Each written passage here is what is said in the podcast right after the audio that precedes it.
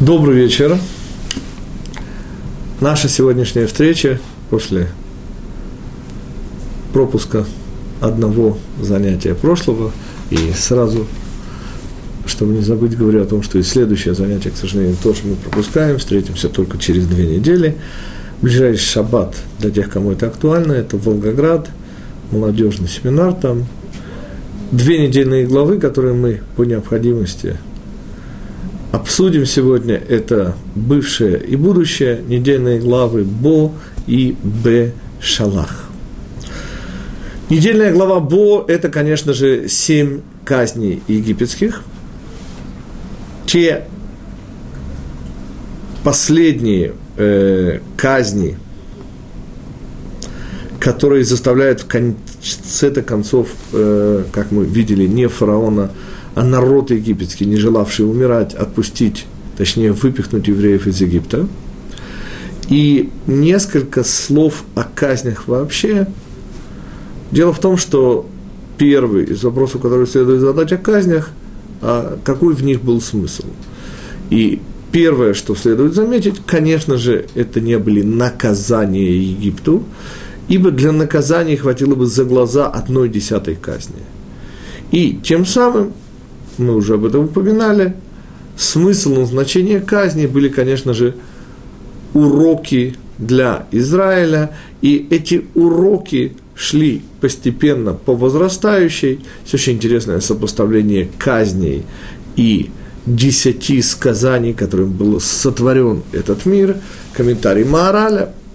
Но в рамках нашей беседы мы коснемся буквально нескольких интереснейших уроков которые мудрецы на все времена вынесли из этих казней. Например, казнь под номером 8 из недельной главы Бо – это саранча, та самая, которая разрешается даже в пищу. Некоторые виды. Ну да, некоторые виды, но имеется в виду именно та саранча, которая в данном случае была в Египте, разрешена в пищу – и очень красивые два урока, которые мы извлекаем из этой казни, кроме всех остальных уроков, которые из нее, естественно, можно извлечь. Во-первых, это единственная казнь, которая затронула землю Гошин. Как известно, земля Гошин была землей в кавычках неприкасаемой для казни египетских, и этим, например, мы всегда выделяем э, казни четвертую, пятую, шестую, то есть вторую тройку казней. Разбивка на три тройки идет из пасхальной гоны, где мудрецы дают э, очень странную возможность запомнить эти казни, дав их аббревиатуру первых букв. Причем 10 казней худо, бедно, слава Богу, я запомнил, но вот этот Аддац Дашах, извините, ну никак. И понятно, что речь идет о намеке наших мудрецов на удивительную выстроенность казней по трем казням. И те, кто действительно интересуется этим вопросом, конечно же, отсылаю к более подробной книге «Путешествие по недельным главам» книги Шмот, но обратите внимание, что каждая третья в тройке казней, то есть, соответственно, третья, шестая и девятая казни, выделены определенным образом, каким именно, они шли без предупреждения Муше. То есть, все остальные казни, Моше приходит к фараону, сообщает о том, что будет казнь, и требует «отпусти народ мой». Дальше идет казнь. Так вот, почему три казни в группах? Ответ число три означает, как известно, константность, как говорят инженеры, устойчивость. Три точки дают устойчивость. Или, по выражению мудрецов, которые мы вспоминали, хут мешулаш эйн беникаль микра. Тройственная нить не с легкостью рвется. Три – это постоянство, три – это устойчивость. И таким образом третья казнь, она завершала группу казней и шла уже без предупреждения именно в силу своего результирующего значения. Так вот, первые три казни, как известно, различались в частности тем, что касались самого низа, то есть они касались воды, первое, Вторая казнь, так или иначе, тоже была связана с водой жабы. И третья, после которой египтяне признают перст Божий, существование Творца у Вселенной, это масенькое чудо, связанное, как мы говорили, и потому неповторимое, что масенькое, связанное, как известно, тоже с уровнем Земли. Следующие три казни уже выводят нас на уровень человека и животного. Это дикие звери, это язва ящура и моровая язва, которая затронула и людей. Так вот, следующая группа казней, ее задача была, и она параллельно имени Всевышнего «Я тот, который буду», и эта группа казней показала, что Всевышний не только существует, но и конкретно управляет, а также, и в этом был смысл третьей группы казней, нет никаких сил, которые были бы, не дай Бог, автономны от Всевышнего. Чему свидетельствовали совершенно удивительные соединения несоединимых вещей. Тем самым Всевышний показывал лед и пламя, да, имеют один источник, а не два разных источника, хотя в нашем мире они противоположны. Таким образом, дуализм евреям принципиально противопоказан, и благо от Всевышнего, а зло от дьявола, как говорят в современной России, у евреев не катит. Таким образом, третья группа казни имела назначением показать, что все силы, даже те, которые в нашем мире кажутся нам принципиально несовместимыми, тем не менее являются всего лишь приложением общего влияния Всевышнего на этот мир. И два маленьких, но очень-очень, с моей точки зрения, значимых урока мы можем получить из вот этой казни саранчи намек на первую из них, и это то, что указывает, что единственная казнь, которая подвергла земля Гошин, была казнью саранчи. Сейчас объясним, почему и какой мы из этого учим урок. Указание на это дает само Пятикнижие. Пятикнижие говорит, и появилась саранча, бехоль эрец Мицраим – во всей стране египетской, а дальше очень похоже на тавтологию, чего Тура никогда не допускает, и была саранча бехоль гвуль Мицраим во всех пределах египетских. Но подождите, сказано во всей земле египетской, так зачем добавлять во всех пределах египетских? И мудрецы подчеркивают, это значит, что эта казнь была и в земле Гошин. То есть никаких границ внутри Египта и на это намекает Тора во всех границах египетских, не было никаких границ для этой казни внутри Египта, и эта казнь поразила землю Гошин. Теперь, простите, как же так? Ведь в земле Гошин, как известно, казни не было по уважительной причине, ибо там проживали евреи. Ответ. Но эта казнь, как и все они, были удары Египта, из которых евреи делали выводы. Собственно, в данном случае, почему эта казнь затрагивает и землю Гошин? Ответ звучит очень просто, господа. Как вы помните, евреи выходят рано, рано, рано, а именно 15 числа весеннего месяца Нисана. В этот момент мы начинаем счет Омера, и уже созрел первый ячмень. Но первая пшеница, как вы помните, созреет только к празднику Шивот через 50 дней от выхода из Египта. То есть, та пшеница, которая выросла в земле Гошин, была уже не для евреев. Она просто не успела созреть. И потому, господа, евреи пользовались либо прошлогодней пшеницей, запасы, которые, может быть, у них были, либо, может быть, новым ячменем, но скорее прошлогодней пшеницей. А в чем же дело? В том, что Египет был поражен окончательно и бесповоротно. И пшеница, которую оставили евреи, точнее, должны были оставить, должна была достаться их ненавистникам египтянам, ведь евреи собирались подняться и уходить. И пшеница досталась бы Египту, тем, кто ненавидел евреев, не полагается ничего. И в этом первый урок, который мы извлекаем из казни саранчи, господа. Всевышний уничтожая запасы пшеницы в земле Гошин, сделал так, что те, кто ненавидят Израиль, не получат ничего. И это урок на все поколения, господа. Наши ненавистники могли у нас красть, забирать и так далее. Но что оказывалось всегда и всюду? Изгнание евреев, попытка отобрать у них все сокровища приносила не благо, но исключительно зло. И вот этот урок казни важнейший, господа. Все, что вынужденно оставляют евреи, тому свидетельство, трижды евреев изгоняли из Франции, да, дважды из Англии. Господа, изгнание из Испании мы все помним как начало заката Великой Испании.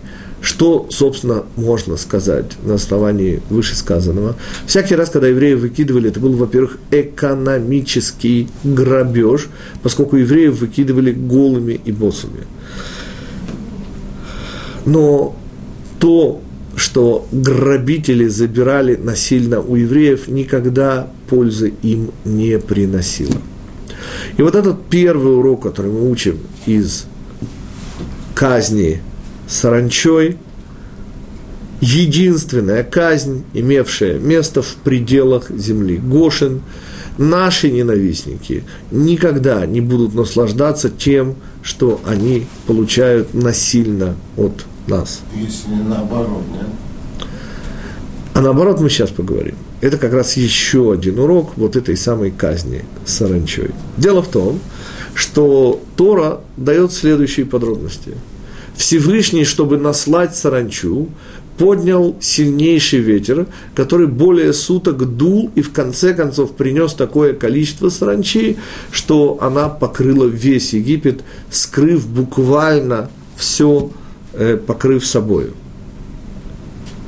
Зато когда по просьбе Моше и Аарона Всевышний избавил Египет от саранчи, то написано так – и поднял Всевышний сильнейший ветер с моря, и тот унес всю саранчу, что была в Египте. Вывод, который делают мудрецы, его важность не требует никаких замечаний, господа, судите сами. Говорят наши мудрецы, всякий раз, когда Всевышний присылает в этот мир то, что кажется нам злом, он специально дает время, и никакое зло не наступает мгновенно. Всегда есть некие предупреждающие знаки. Обратите внимание, более суток совершенно необычный ветер, необычной силы, который должен был навести, естественно, знавших о том, что сказал Моше фараону, на мысли, что грядет. Зато когда Всевышний хотел избавить людей от этой казни, то это произошло практически мгновенно – налетел сильнейший ветер, который мгновенно практически унес всю саранчу. Выводы, которые делают наши мудрецы из этой казни, из этого урока Египта для нас с вами. Господа, всякое плохое, нужно иметь только глаза, всегда предшествует его появлению в этом мире знаки. И те, кто умеют и понимают, имеют возможность спастись.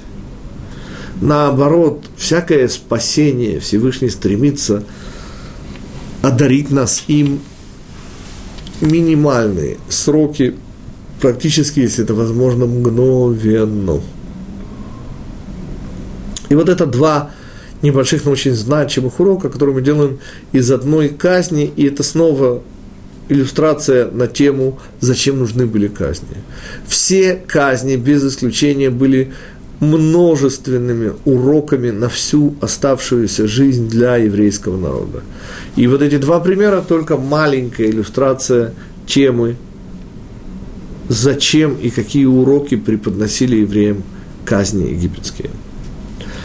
Итак, недельная глава Бо завершает все, что в этом смысле было связано с Египтом, включая последнюю десятую казнь, которой все завершается, и где, как сказано в пасхальной Агаде, это специально подчеркивается, «Аварти бе эрец Мицраим» «Прошел я, говорит Всевышний, по земле египетской», и пасхальная года мудрецы подчеркивают «Я, а не посланник», «Я, а не тот, кого я уполномочил», сам Всевышний истина раскрывается там, в Египте, но на одно мгновение – вот это раскрытие истины заканчивается величайшей на земле ложью, то есть с первенцами египетскими, которые имели наглость утверждать, что они есть начало всех начал, они почитались в как божества, то есть как точки отсчета.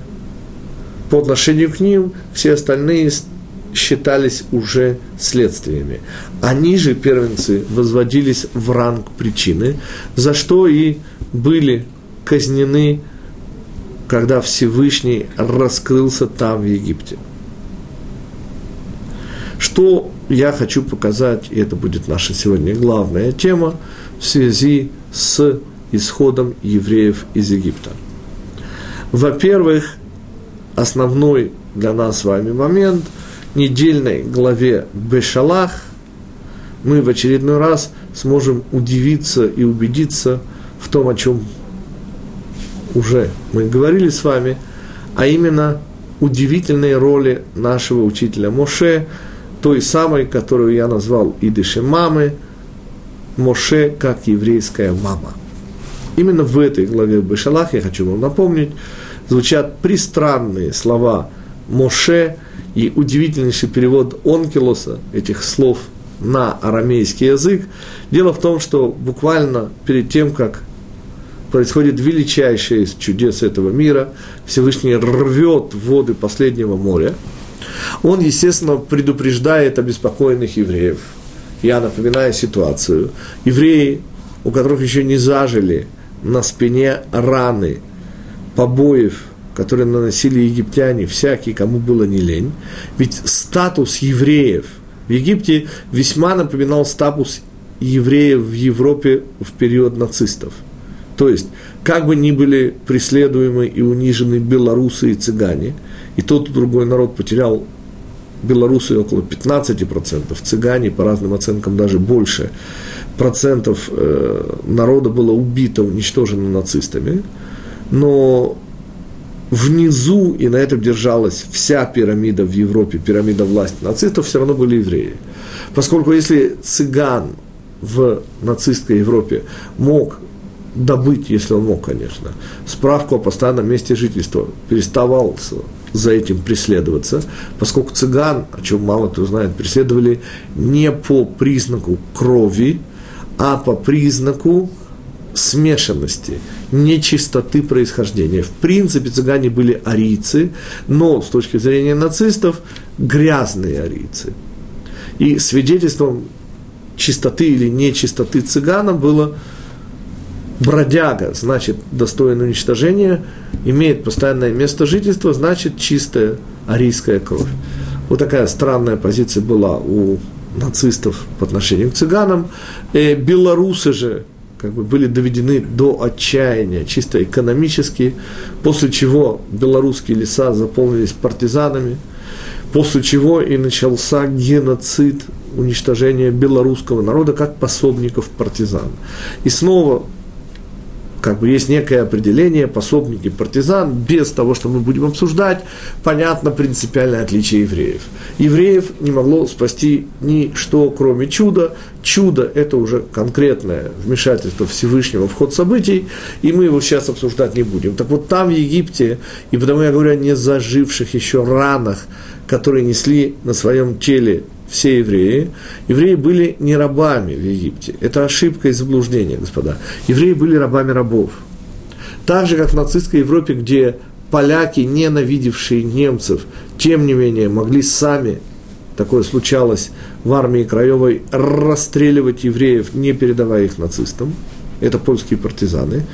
Тех евреев, которым посчастливилось бежать из гетто. Чудо. Я знаю, что это было всегда именно так, но в большинстве случаев было именно так.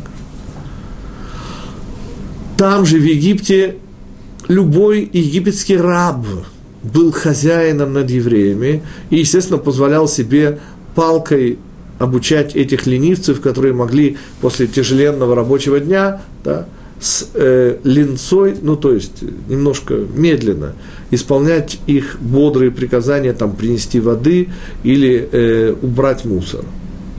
И, и тогда евреи подвигались побоям уже не на надсмотрщиков, а родных соседей египтян, которые по отношению к евреям тоже, хотя были рабами, являлись господами. Вот так была построена пирамида власти в Египте. И вы можете представить себе отношение евреев – их испуг, их боль, их тревогу, когда они видят фараона со своими приснами, которых было очень немного. Очевидно, Тора дает число, там было 600 колесниц, вовсе не из железа. Железные колесницы, господа, это прерогатива Ханаана, или, точнее, палестинцев, высочайшей тогдашней цивилизации, которая первая и единственная в то время имела железо в качестве оружия, в частности, железные колесницы. Ничего подобного, понятно, у фараона не было. И 600 колесниц, на которых были возница, командир и адъютант. 600 помножить на 3 дает 1800. Но, тем не менее, более 600 тысяч военно обязанных евреев отреагировали однозначно. Настолько, что просто диву даешься. И без объяснения о том, что думали они не головой, и не потому, что, не дай Бог, они не верили Всевышнему, который окружал, они были в объятиях облаков славы Всевышнего, и таким образом, понятно, ничего не угрожало, но когда, извините, вы думаете еще не зажившими своими ранами, или, как я это говорю, спинным мозгом, испугались евреи увиденного, увиденных своих величайших ненавистников, которые гнались совершенно бесстрашно за ними – заслуживает отдельного разговора, почему такое бесстрашие, собственно. Как же это так на третий день, опомнившись, сказали египтяне, те самые, которые пережили десятую казнь, господа, где в каждой семье был не один, а несколько трупов. Отдельная история, мы сейчас ее начинать не будем, но в любом случае весь этот край был заполнен скорбным плачем об умерших. И вдруг на третий день Откуда такая резвость? Откуда такая способность вообще? И мудрецы говорят однозначно, что речь идет о чуде, и что эти египтяне практически как бы утратили рассудок, то есть способность рассуждать рационально. Понимаете, они увидели что?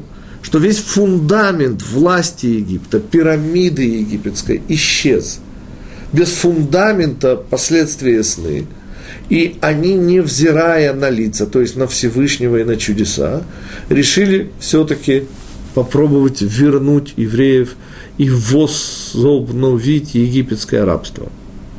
Евреи же, как я уже сказал, рассуждали вовсе не головой, а своим спинным мозгом, своей избитой спиной. И что они сообразили? Что их величайшие ненавистники хотят на них наброситься. И вот именно тогда, хотя Всевышний объяснил. И Моше пересказал евреям, и звучат удивительнейшие слова сразу после конца того, как Моше и объяснил Моше евреям по поводу того, что вы фараон, которого вы сейчас видите, больше не увидите никогда. И сказал Всевышний Моше, зачем ты кричишь ко мне? И помните, как Онкилос перевел, я услышал твою молитву. Зачем ты кричишь мне? перевод Онкилуса «Я услышал твою молитву», а наше объяснение было, когда евреям больно, Моше кричит. Хотя он лучше всех знает и понимает и так далее. Напоминаю, как Исраиль Липкин, Салантер Ребе комментировал, он сказал, не хотел Моше быть праведным за счет евреев. Праведным – это рацио, за счет евреев это эмоция. И потому крик Моше, и потому переводит Онкелос и сказал Всевышний, я услышал твою молитву. Простите, какую молитву, о чем идет речь? Речь идет о том, что Моше закричал к Всевышнему, как же так? Евреям больно, евреям плохо, сделай что-нибудь, вмешайся. И не дай Бог, речь не идет о неверии, речь идет именно о том, что когда больно, кричат. И в этом мы учили с вами весь наш учитель Моше, который единственный из всех когда-либо живших на земле людей, был способен вместить боль каждого еврея, почувствовать ее как свою боль. Таким образом, увидев вот эти удивительные слова, что мы скажем еще об этом чуде? Вопрос, который всегда следует задать, а какой смысл был у этого чуда? Зачем оно было? Ведь чудес без смысла не бывает.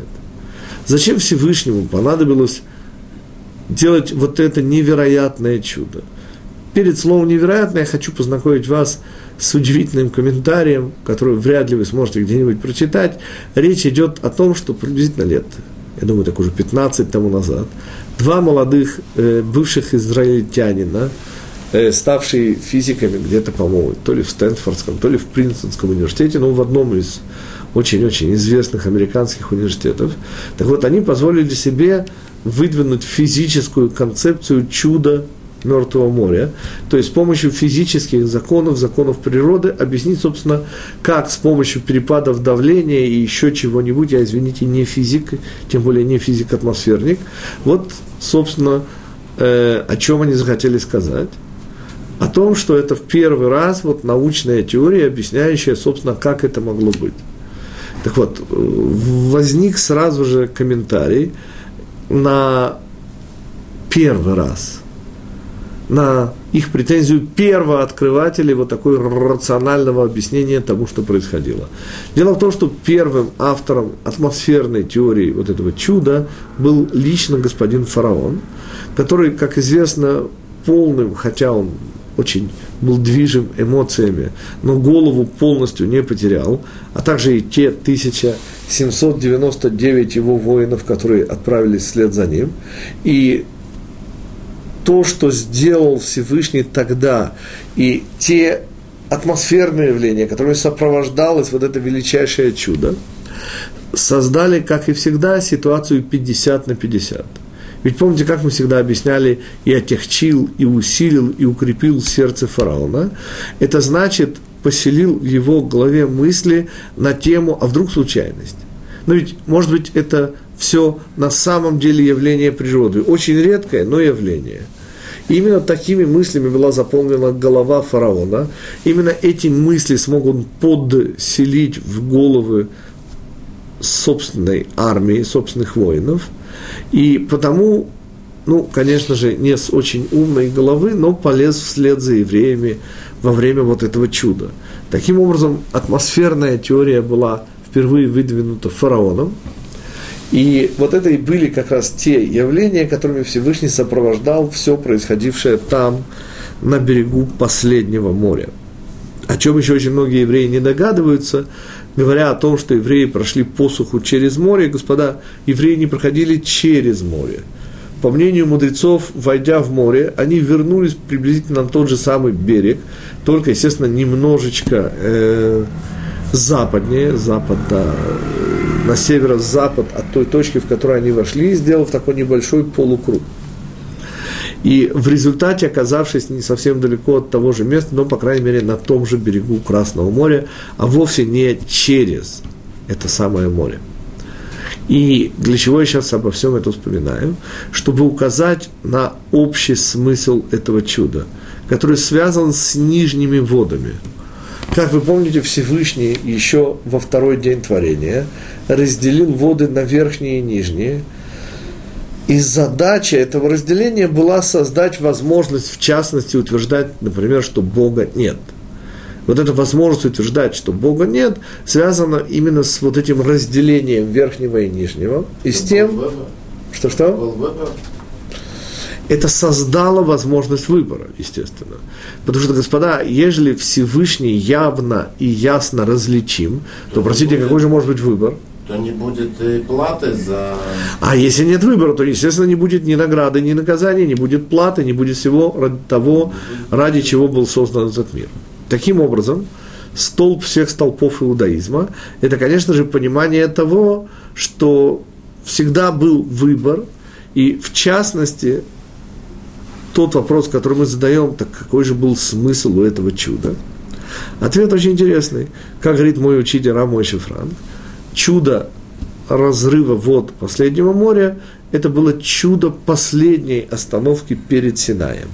Разорвав нижние воды, Всевышний убрал последнюю преграду, ведь идея нижних вод, идея человеческой мудрости, но не видения сути, это идея выбора. Как и всегда, господа, когда мы говорим о выборах, я говорю о ответственности, и отношение наше к тому, что дает нам жизнь, это и есть наша ответственность за нашу жизнь. Как мы относимся к тому, что с нами происходит, это и есть предмет нашего выбора.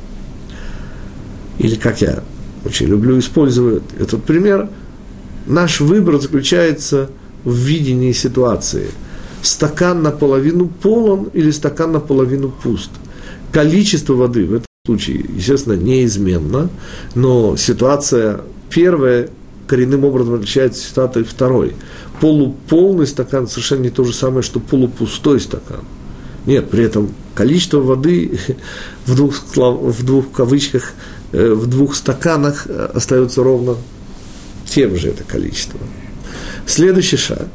Таким образом, мы говорим о том, что фараон, который гонится за евреями и находит свою гибель в волнах этого моря, он практически та самая ложь, которая не выдерживает столкновения с истиной. И вот эта последняя остановка перед Синайским откровением своим назначением была, э, имела показать евреям путь к истине. Именно отсюда, и недаром это седьмой день Песаха, это день праздник, вот именно с этого дня начинается нелегкий путь евреев к Синаю. Именно вот здесь Всевышний, показав и указав направление, убирает свет своего божественного присутствия, не до конца, естественно, но сводит его к минимуму. И дальше происходит то, что мудрецы называют дерех эрец кадмале тура. Путь земли предшествует Торе. Что означает? Задача человека, во-первых, стать человеком, во-вторых, достигнуть уровня еврея через Тору. Но тот, кто не имеет уровня человека, тому Тора, к сожалению, помогает очень мало, ибо Тора обычно обращается к евреям. Но понятно, что, во-первых, требуются наши обычные человеческие достоинства, в частности, готовность учиться, готовность идти дальше, готовность принимать мнение тех, кто выше тебя. И именно таким образом наш народ стал нашим народом. И я хочу оставшиеся у нас уже менее получаса посвятить последним удивительным словам недельной главы Бешалах. Дело в том, что в самом конце, и мы сейчас будем подробно разбирать эту фразу, мы начнем с конца ее, но в общем разберем ее всю, сказано так. Тимильхама лашем им амалек мидор дор. Потому что, всев... потому что война у Всевышнего с Амалеком из поколения в поколение – и как всегда, я вынужден, мягко выражаясь, ругать переводчиков на любой язык в данном случае, которые переводят, у них выхода нет, правильно и понятно, убивая, как вы сейчас увидите, весь смысл оригинала. Дело в том, что в Пятикнижии Моисеевом в последних ставах явно нарушен синтаксис языка, иврит. Сказано «мидор» не, не продолжено ле-дор, а сказано мидор-дор. Явно отсутствует, господа, здесь, э, как это по-русски называется, союз некий, должен был здесь появиться. Из поколения в поколение, или от поколения к поколению. Но никак из поколения поколения. Совершенно необходим здесь, как в русском, так и в иврите, какой-то союз, передаточное слово, но оно отсутствует. И это и есть как раз тот смысл, который хочет донести до нас Пятикнижие. Говорит один из моих учителей, Рав Мойша Шапира. Почему отсутствует какое-нибудь связующее слово между словами «дор поколения» и «дор поколения»? Ответ. И слушай внимательно – Речь идет об Амалеке, несколько слов сейчас мы о нем скажем. И Тора здесь прямо намекает, что там, где будет зазор между поколениями, там, где следующее поколение не продолжит предыдущее, вот там Амалек сможет наносить свои удары. Господа, переоценить этот комментарий очень сложно. Рав Мойша Шапира буквально объясняет, не почему была катастрофа европейского еврейства. Это, конечно, может объяснить только Всевышний.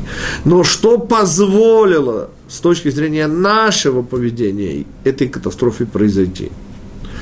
Как вы помните, господа, 150 лет тому назад, приблизительно, плюс-минус, идея эмансипации, идея ассимиляции докатилась даже до пределов Российской империи, где проживало абсолютное большинство евреев мира в этот момент. И вот эта идея, столь губительная для евреев Западной Европы, которых практически не осталось, которая практически уничтожила евреев всех западных стран, от Швеции, где их было мизерное количество, через Германию и даже эмигрировавших в 1848 году немецких евреев в Соединенные Штаты Америки, все эти ассимилированные евреи, они исчезли. И исчезли вследствие того, что появилась абсолютно новая по тем временам идея любить евреев. То есть перестать их отторгать и, наконец, дать им все права, лишь бы они стали как все люди. И, к сожалению, множество евреев согласилось стать как все люди ради улучшения своего материального, а также и морального положения. И именно тогда появился зазор между поколениями. В конце 19 столетия ассимилированные евреи перестали, как они объявили на весь мир, говорить неправду в молитве и исключили из пасхальной агады совершенно заветное «Лешана Хабаа Биерушалаим» в следующем году в Иерусалиме. Ибо, сказали немецкие евреи, ну как же так? Ну нельзя же лгать Всевышнему и просить его о переселении в эту дикую, нецивилизованную Палестину. Напоминаю, господа, конец 19-го, начало 20-го столетия. И мечтать о том, чтобы заменить самое лучшее на земле место, таким местом, конечно, была Германия, более дружественно относящейся к евреям страны представить себе нельзя. И, господа, это было-то всего чуть более ста лет тому назад.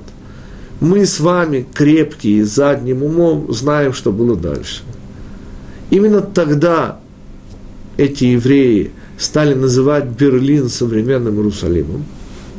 Именно они, профессора немецкой литературы и языка, да, которые были более немцами, чем сами немцы – Именно они не могли и не смогли поверить до конца, что Гитлер будет их убивать. И даже в самые-самые страшные годы, когда уже прямым текстом, прямо кулаками по лицу, объясняли им, что ваше место вне Германии, они не могли уехать, как объяснял, рассказывая о своем папе, тот, кто когда-то в 50-е, 60-е годы возглавлял высший суд справедливости Израиля, его звали Хайм Коэн, рассказывал о своем папе, который так и не уехал, ибо это была его Германия, господа. Это не была Германия Гитлера, Германия принадлежала ему, а не какому-то выскочке и фрейтеру с расистками и вообще родившемуся и выросшему в Австрии, имевшему очень сомнительные права на немецкое гражданство. В этом смысле, господа, очень интересна аналогия при том, что я, не дай бог, не сравниваю с судебным иском президенту Обаме. Э, когда выставил свою кандидатуру, был судебный иск по поводу того, что он не гражданин Америки.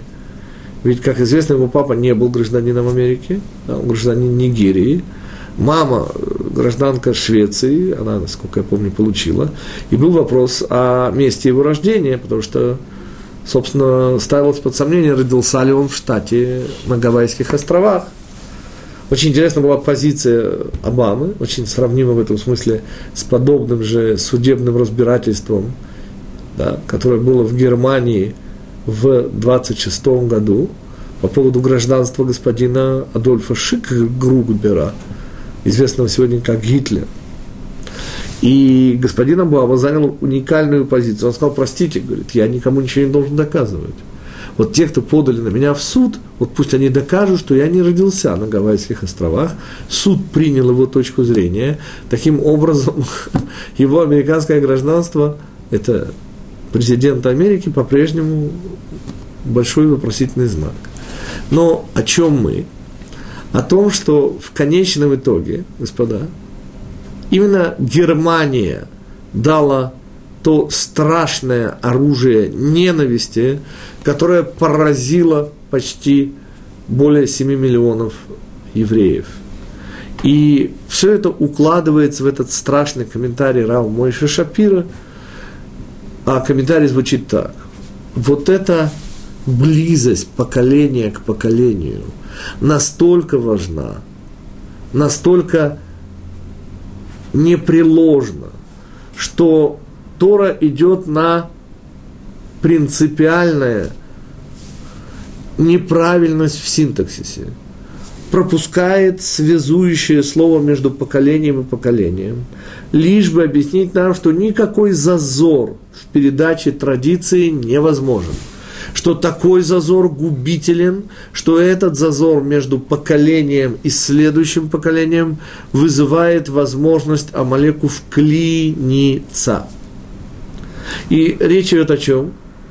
Конечно же, господа, о двух вариантах убиения евреев, физическом и куда менее в этом смысле кажущимся опасным ассимиляции, на которой мы, как известно, потеряли даже больше, чем на физической гибели евреев в катастрофе европейского еврейства.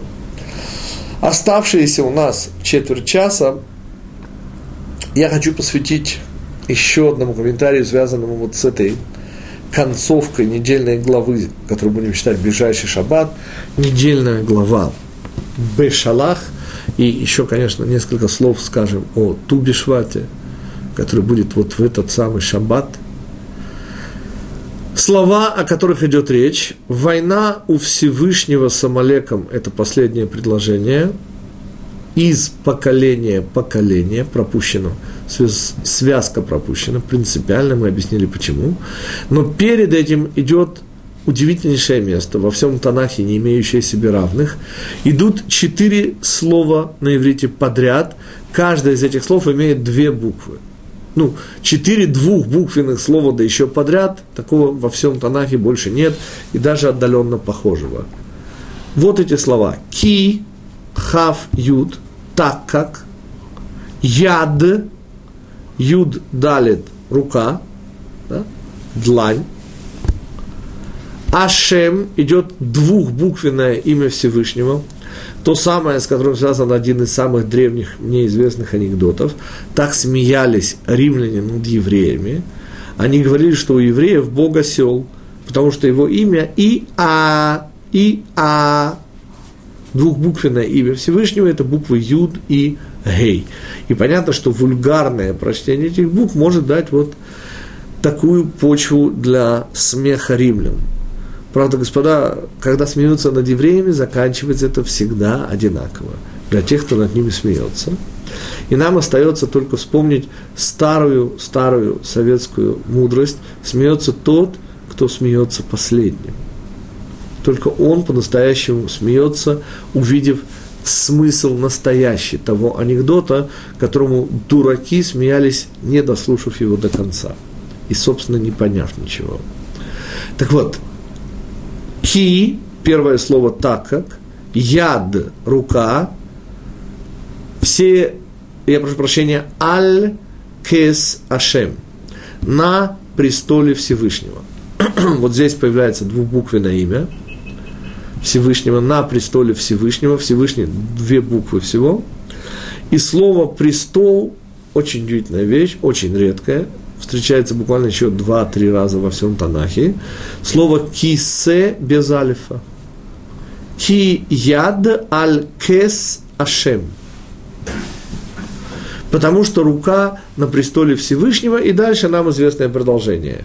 Война у Всевышнего с Амалеком на поколение поколения. Что значит рука на престоле Всевышнего? Расшифровка в данном случае моего учителя Алмойши Франка достаточно проста. Престол, господа, это управление. Престол Всевышнего, да, это управление Всевышним этим миром. Хотите его замысел который включает в себя бывшее, будущее и настоящее.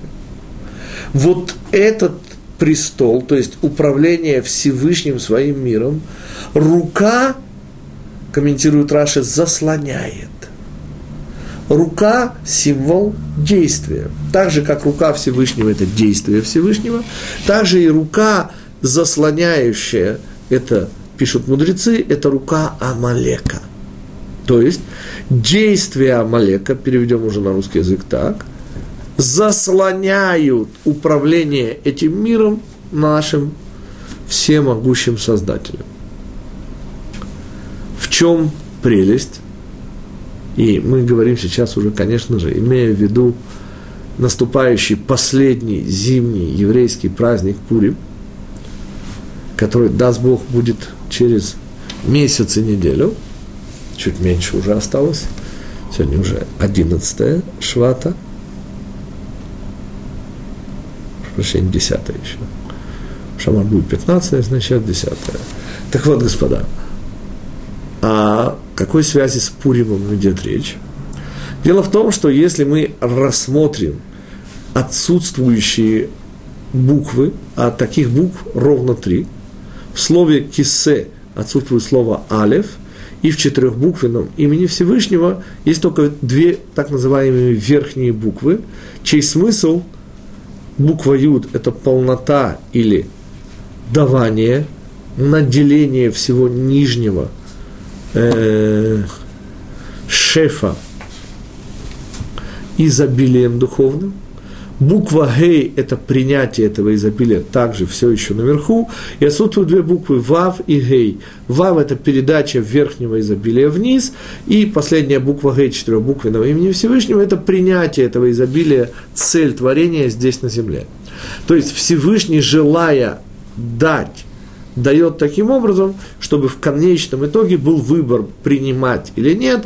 И вот этот выбор осуществляется здесь, в материальном мире, где и обеспечивается вот этой буквой ВАВ, третьей буквой четырехбуквенного имени, которая означает на иврите союз, соединительный союз на русском языке и соединение. А кроме этого, палочка, которая рисуется от верха строки до низа ее, тем самым подчеркивая назначение, связь верха и низа, и в конечном итоге принятие вот этого изобилия духовного здесь у нас внизу. Отсутствующие две буквы говорят о чем? О том, что Всевышний дает, сомнений нет. Мало того, наверху с точки зрения духовной нет ни малейшего недостатка, и там все изобилие Всевышнего принимается. Где начинаются проблемы и где Амалек начинает заслонять? Ответ – при передаче вот этого верхнего духовного изобилия сюда, вниз, где эта духовная энергия должна раскрываться и давать наслаждение всем людям, в кавычках, доброй воли на земле. Вот именно здесь вмешивается Амалек и заслоняет своими действиями пример страшный, крайний, но, к сожалению, имевший место быть во всех поколениях. Представьте себе амаликитянина, нациста, да, который убивает еврейского ребенка, женщину, мужчину, старика. Несомненно, при всей нашей вере во Всевышнего и вере в то, что его замысел – благо для нас.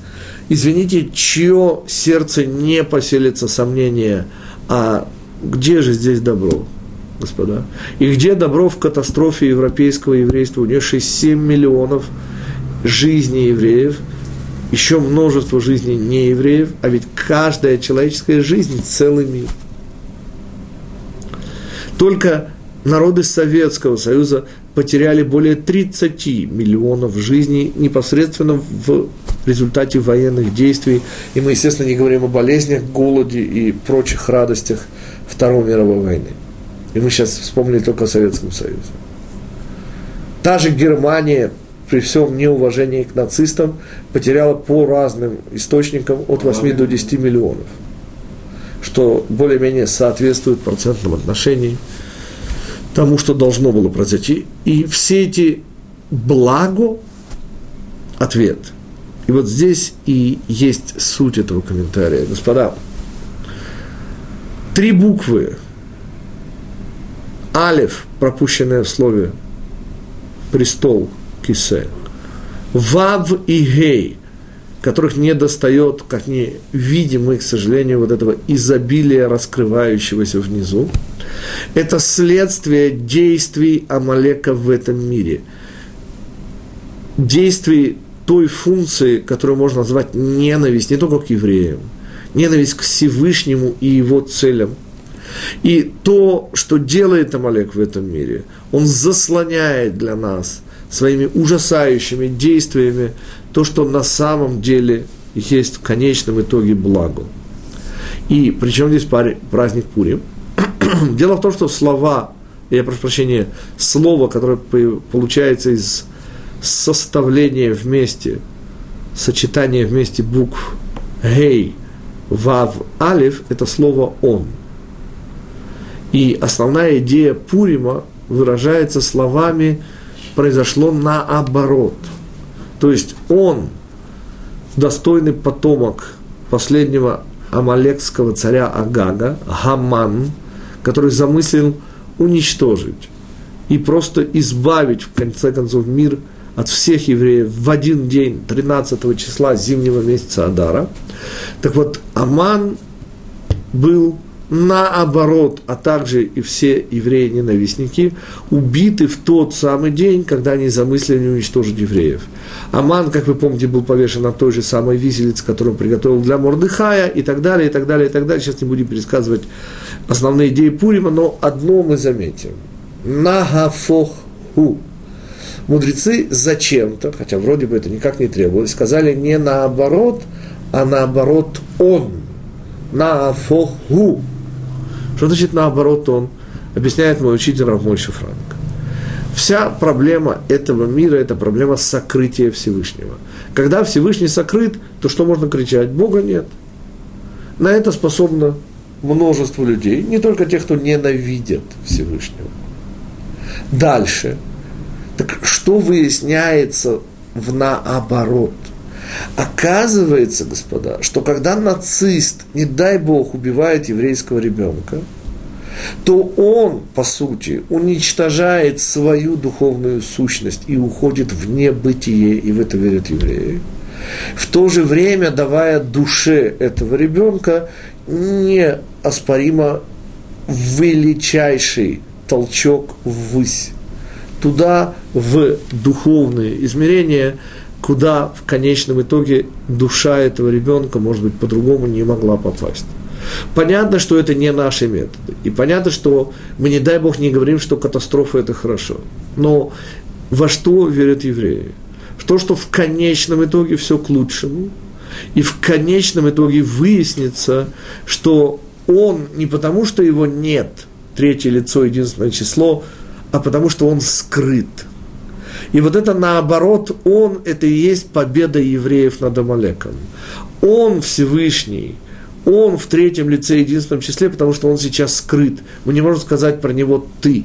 Но он, господа, он существует, управляет этим миром, и нет никаких сил в этом мире, кроме него. Все, что кажется против, в конечном итоге, в это верят евреи, окажется тоже за и тоже благом. Как сказал старик Гёте, я часть той силы, что вечно желает зло и вечно совершает благо. Оставшиеся несколько минут, у нас всего пять минут, чуть больше, мы посвятим ближайшему, ближайшей к нам дате.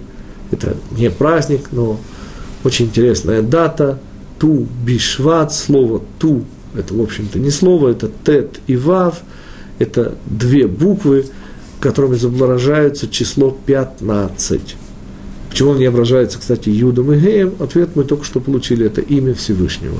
Его, естественно, используют только в тех рамках, которых Всевышний определил, а вовсе не для обозначения дат. Потому и берут Тет 9, Вав 6 вместо ожидаемого 10,5.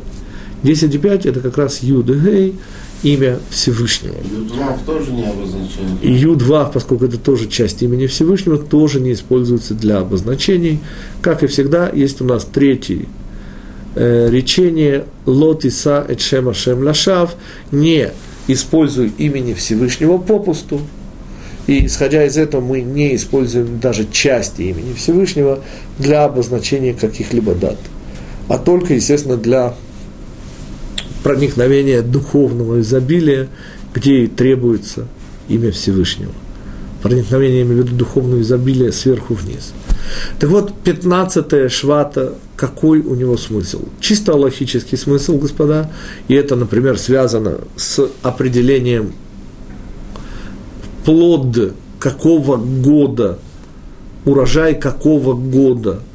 И потому это, конечно же, время, когда проходит граница между бывшим и будущим, завязывание плода, если плод завязался до этой даты, то он считается прошлогодним, после этой даты уже плод из Нового года, и таким образом, чисто логически, здесь все понятно. Есть четыре Новых года. Да. У евреев, как известно, мы об этом говорили в Роша Шана, есть четыре Новых года. Так вот это Новый год деревьев.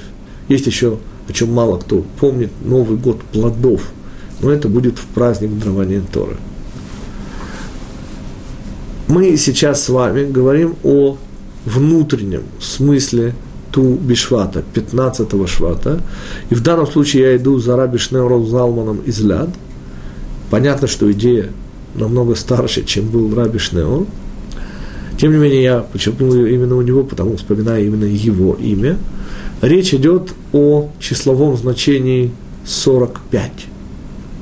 Дело в том, господа, что так же, как Ту Беав, 15 Ава, еще один знаменательный для евреев день, так и Ту Бишват находятся ровно на расстоянии 45 дней от двух новых годов. Ту Беав 45 дней от Рош Ашана, новолетия, нового года для лет, для человека и так далее. Но первая Ниссана, господа, это же конкретный конкурент Роша Шана. Помните, в еврейском кругообороте года, а слово «шана» у евреев означает «повтор», так вот, находятся эти две точки таким образом, что линия их соединяющая – это диаметр. То, что первое число седьмого месяца – это Роша Шана, а первое число первого месяца их разделяет ровно полугодие – что с этой, что с этой стороны. Таким образом, эти точки прямо противостоят друг другу. И мы с вами говорили об этом противостоянии, мужское и женское начало, Солнце и Луна. Луна – это месяцы, это еврейский год, это обновление. И наоборот, Солнце – это постоянство, заданность и так далее. Что же я сейчас хочу, собственно, вспомнить? Что 45 дней – это числовое значение слова «ма». Мем гей. Ма на иврите, мем 40, гей 5, это сила и возможность задать вопросы. Так вот, то, что вложено внутрь этих двух дней, одному из них, ту б аву, мы обязаны зачатием в кавычках праздника Роша Шана, Ту Бишват, господа, это то самое время, когда зима еще максимально сильна, еще не слышно никаких капелей, да? еще совершенно не ощущается даже дыхание весны. Месяц этот у славян назывался лютый, так он до сих пор в нескольких славянских языках. Но, господа, именно здесь, когда весна в максимальной силе, вот здесь зачин, и потому по Аллахе завязывание плода. Все, что завязалось с Тубишвата и далее, относится уже к Новому году. Этот Новый год наступает 1 Ниссана. Именно с этого дня начинается весна, в исход из Египта и все, что связано с идеей выхода из Египта, идеей свободы, вечности и всех синонимов. Так вот, внутренний смысл слова «тубишват» и от того этот день связан именно со страной Израиля, с плодами, которые дает эта страна. Это противовес Египту, это то, из чего родится в конечном итоге исход из Египта. То есть внутренний смысл Тубишвата – это зачатие нового года исхода из Египта и весны, все, что с этим связано, отмечать это более всего ужасно рекомендую, если вы сможете достать где-нибудь фрукты страны Израиля, потому что, к сожалению, очень многие пользуются сухофруктами из Турции, господа. Это, извините, э, полное непонимание внутреннего смысла праздника. Тубишват – это время и место плодов Израиля. Это тот удивительнейший исход и свобода, которая дается только через эту землю, через концепцию страны Израиля, дома Всевышнего здесь на земле. Я на этом с вами э, вынужден уже распрощаться, поскольку время наше завершается. Напоминаю, шаббат, для кого это актуально, у нас в Волгограде. Подробности, как всегда, на сайте juniversity.org. Juniversity пишется как University, только вместо первой буквы U три буквы J и W. Jew University. Э, и там же можно узнать все подробности. А мы с вами встретимся, даст Бог, э, через две недели. Всего хорошего.